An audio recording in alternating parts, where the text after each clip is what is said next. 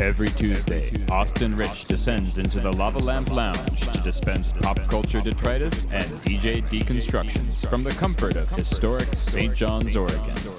Listen as he pontificates like a man appointed with a sacred duty of hosting a radio program by a mysterious church in this very episode of Blasphemous Radio.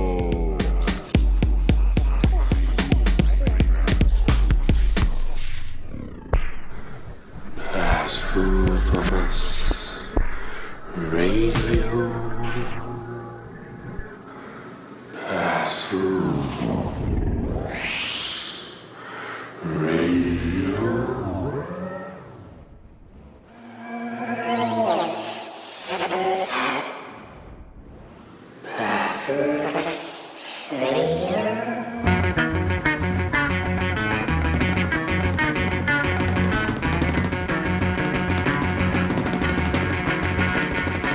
Good morning, Portland. And do I have a special treat for you? From the Lava Lamp Lounge in historic St. John's, Oregon, I will be bringing you a very special interview with local band The Nervous. That's right. Uh, they have never performed live in front of an audience, and uh, during these uh, early stages of the band, uh, kind of getting their act together, uh, honing their craft, I thought it'd be interesting to uh, give them an interview, uh, kind of focus on them for a little bit to see uh, what it's like on the ground floor of a rock band like this. Um, the Nervous is essentially uh, uh, a reformed version of an old band, Mondale, that used to be in Eugene and then later in Portland. And the members, who are also friends of mine, I should add, um, have kind of finally uh, reformed, brought back together this uh, excellent group that I was always a fan of. So uh, in today's show, you're going to hear an interview intermixed with uh, some music and never before heard recordings of their practice sessions. That's right, you'll get to preview this band before anyone else has any idea what they're like. Uh, that's the kind of show we like to offer uh, for you, so sit back and get ready to get nervous. Dun, dun, dun, dun. Hello. Okay, good. Um, so yes, we have the Nervous here uh, for uh, your enjoyment, and let's do some introductions. Uh, who are you, and what do you do? I'm Chris Nervous. I play bass and I sing. I'm Splinters. I play drums. Ransom and I play guitar. Excellent. You also sing. That's true. the singing is shared. It's a shared duty. Uh, so uh, let's get a little story of how you guys started playing together. Like, you guys have been in, in bands for quite some time, but uh, like, how did you guys first decide let's play music of some kind? I moved back to Portland. That's the story. From? From California. We don't need to talk about that part. Ransom Yes. and I were in a band called Mondale years ago in Eugene, and we played nerd rock, and we were the best band we had ever been in. And so when I moved back to Portland, we decided to do it again, only with Tony playing drums, or Splinter Dragon. Excellent. Tony I thought I had to make up a cool name. You did. You succeeded. I, I, I was the one who screwed It up. does not diminish the coolness of the name. They look in libraries, bathe in the halls. They have weapons ready. They hate them all. They've got their hair tucked behind their ears. Eyes got their cerebellum. They have another beer.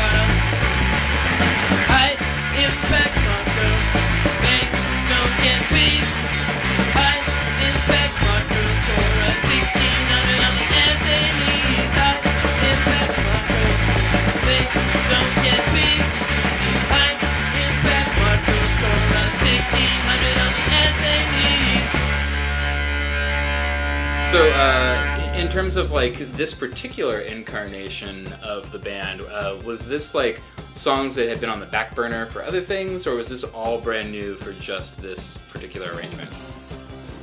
I think this has all been new for this, with the possible exception. I mean, one thing that I spent 10 years writing, but that really has more to do with how slowly I write, saving it up for a particular band. It's a slow build. Well, we were lucky to be there at the end of the 10 year process. Right? the, the decade culminated at the right moment, and we got to have the song, so that was nice. No, all the uh, the the bulk of this set are songs that I spend about seven minutes writing uh, at a go. So that's That is it's- fantastic. Well, it's you know our, our, our motto is uh, efficiency, punctuality, and cleanliness, and so I try to I try to do efficient songwriting. Yes, yes. Well, it, it's kind of like the uh, the seven minute abs theory to like Right. working out. You know, like why why bother spending more time when Yeah. you really? We're like a late night infomercial of pop. That's perfect. So how long have you been playing drums? Like when did you start? Um, I started playing drums in high school, um, uh, but I, eh, but I was very bad. So I didn't take lessons until um, my early 30s. Mm. And then uh, the guy I was taking lessons from said, "Hey, man, you um, the only thing that's gonna make you not the only thing that's gonna make you better. There were a million things, but you should you sh- you should get a gig because sitting around practicing is not going to make you a better drummer. It's Ah. not going to get you anywhere." And so I had a gig in a cover band. Um, and when I moved up here, I couldn't find the right group of guys, and so I ended up I sold everything, did the beautiful, you know, basically get about what a dime on the dollar kind of thing when you sell musical gear. hmm And uh, but when Chris uh, nervous that he wanted to have a band, I said, "All right, cool, I'm in." Excellent, excellent. Now it sounds like you guys have all been in other bands before. What was the worst band that you've all been a part of? I was in so many horrible bands, like when I was a teenager. I, I mean, I was in one called the Mormons of Darkness. We were pretty bad. uh, we had a real live Mormon singing. That was the whole thing that distinguished that. a practicing Mormon? Uh, yeah, no, she was. Yeah, this is Sweet. in high school, and she, she, you know, she was going off to the temple every. I don't know if they. I think they're Sunday. That is Yeah, fantastic. and, and but she, I gave her some No Means No mixtapes, and she was like, "Oh, this is great. I, yeah, I want to sing in a band with you." So that was probably the worst band I was in. I love the idea of like uh, you know practicing Mormon girl hearing No Means No for the first time, like sex mad. Yeah, just, there was like there, blasting there was some through. culture shock, but she took it in a really weird direction. That's the thing. as they usually do. Yeah.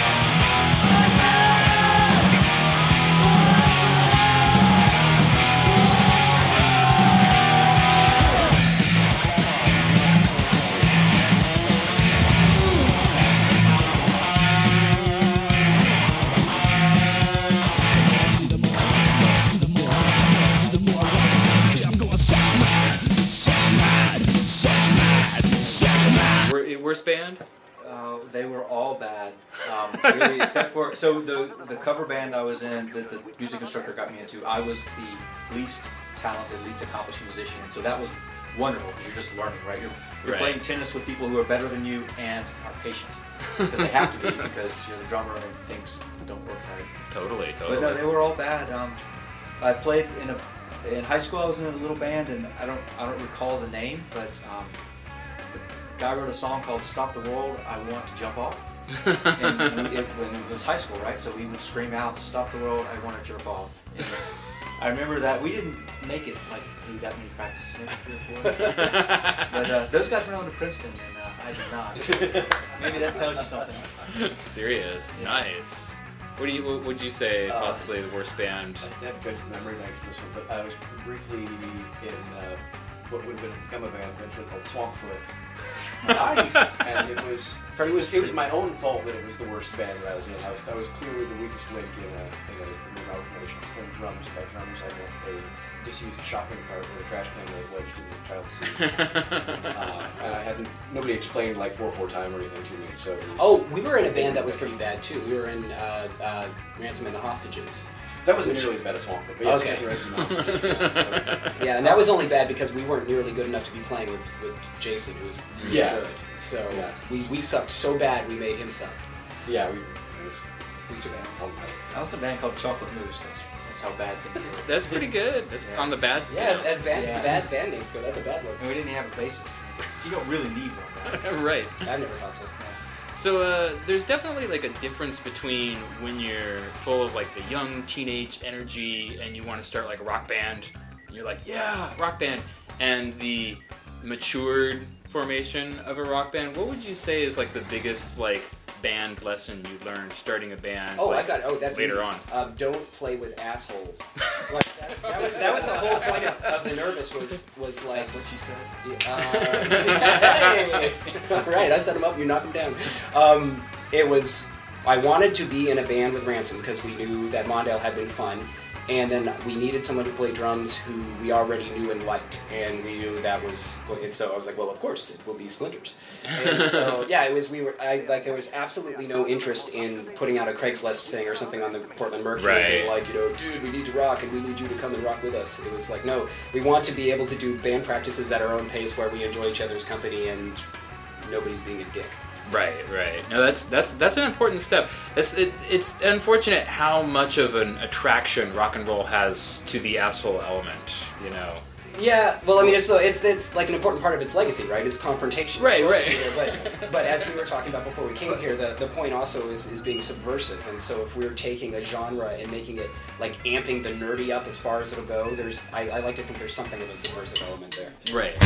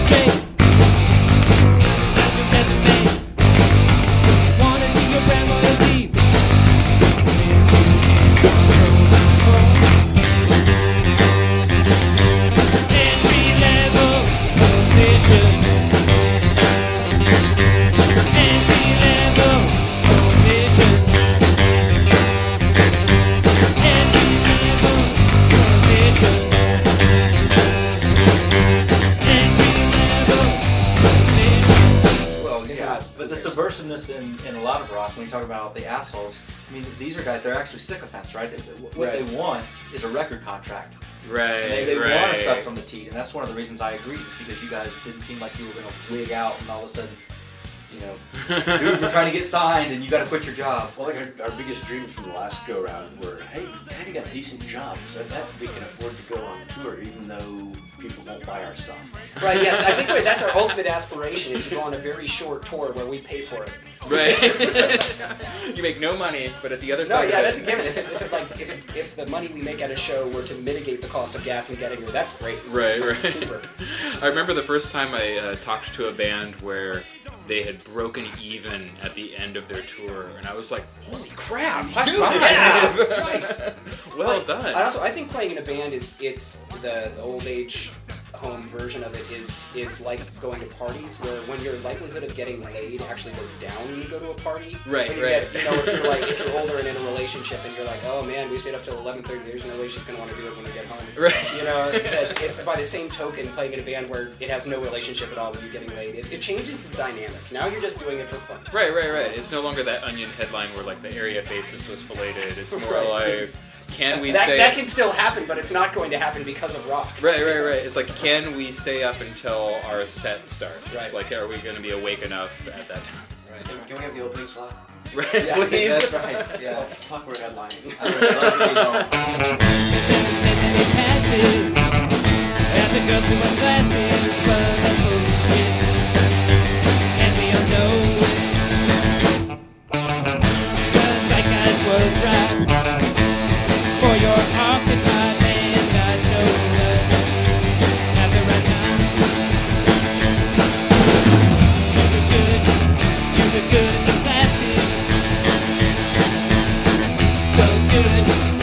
good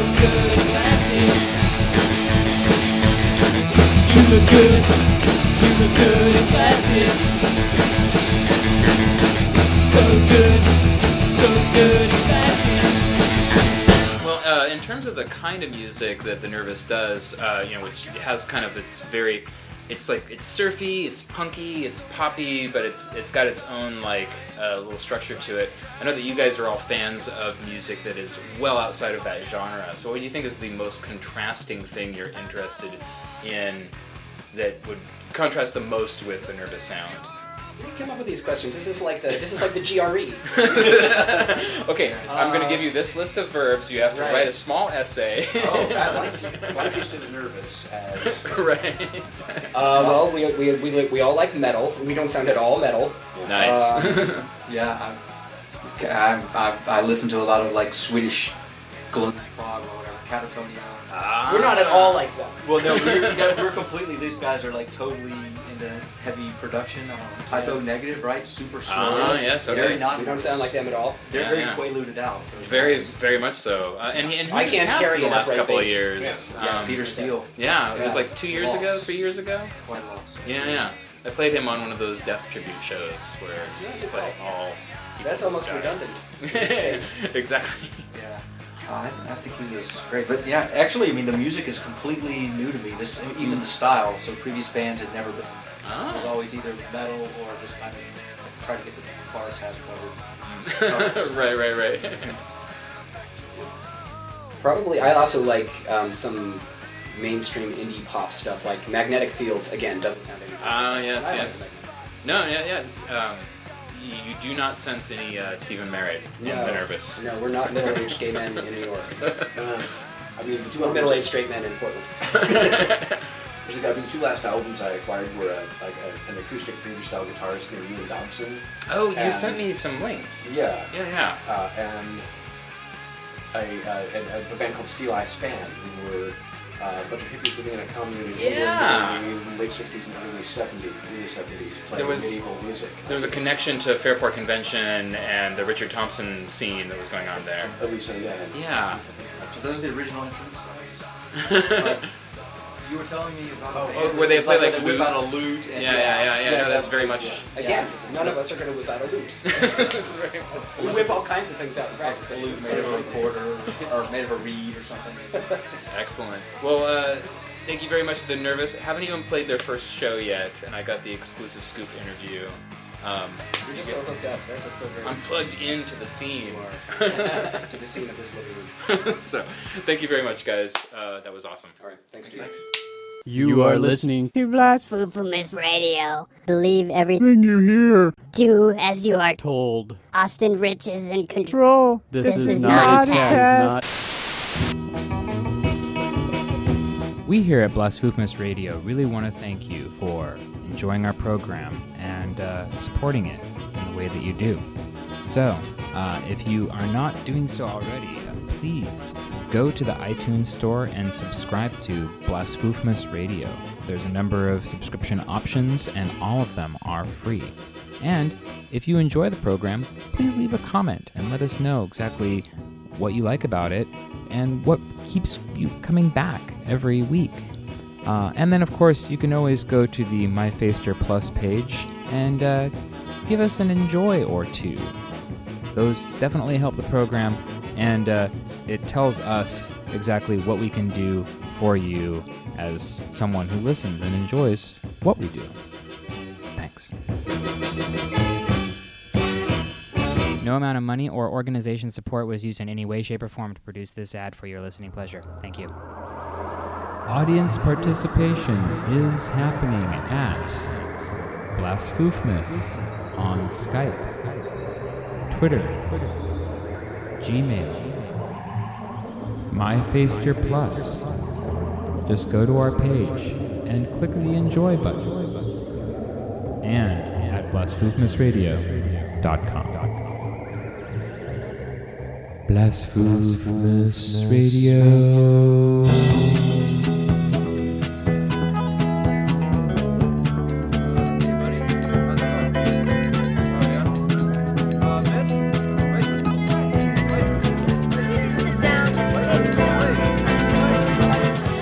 That's going to do it for us this time. You're listening to Blasphemous Radio with a special interview featuring The Nervous. Uh, wow, you guys are fantastic. Special thanks to Chris and Jesse and Splinters for uh, letting me uh, hang out and uh, preview uh, what they're going to sound like when they start playing for audiences. You can go to our website, blasphemousradio.com, and uh, there'll be links to uh, some photos and some videos I shot of them uh, practicing and working out their set. Uh, there's at least three tracks available there. Uh, good stuff. I uh, definitely recommend it. Also, I want to give a special shout out to Kyle Rich for, well, keeping our show in the interfirmament that is uh, the electronic cloud, as it were. Um, he does a lot of the back end stuff for us, and without him, well, uh, we would be a very weak and uh, modest show indeed. Uh, also, want to give special thank you to Ricky and Josh Jones, uh, two people who design various different uh, visual elements that we use online. DJ Really Sloppy, who, uh, as I understand it, has been trying to contact us with a little more regularity. We might be hearing from him again soon. And finally, we've been missing his work here on the program. Uh, there's a number of other people that are definitely important, but uh, we're going to let them uh, sort it out for themselves. Uh, what can I say? You guys are wonderful. You guys are beautiful. Without you, there would be no show. Being seeing you.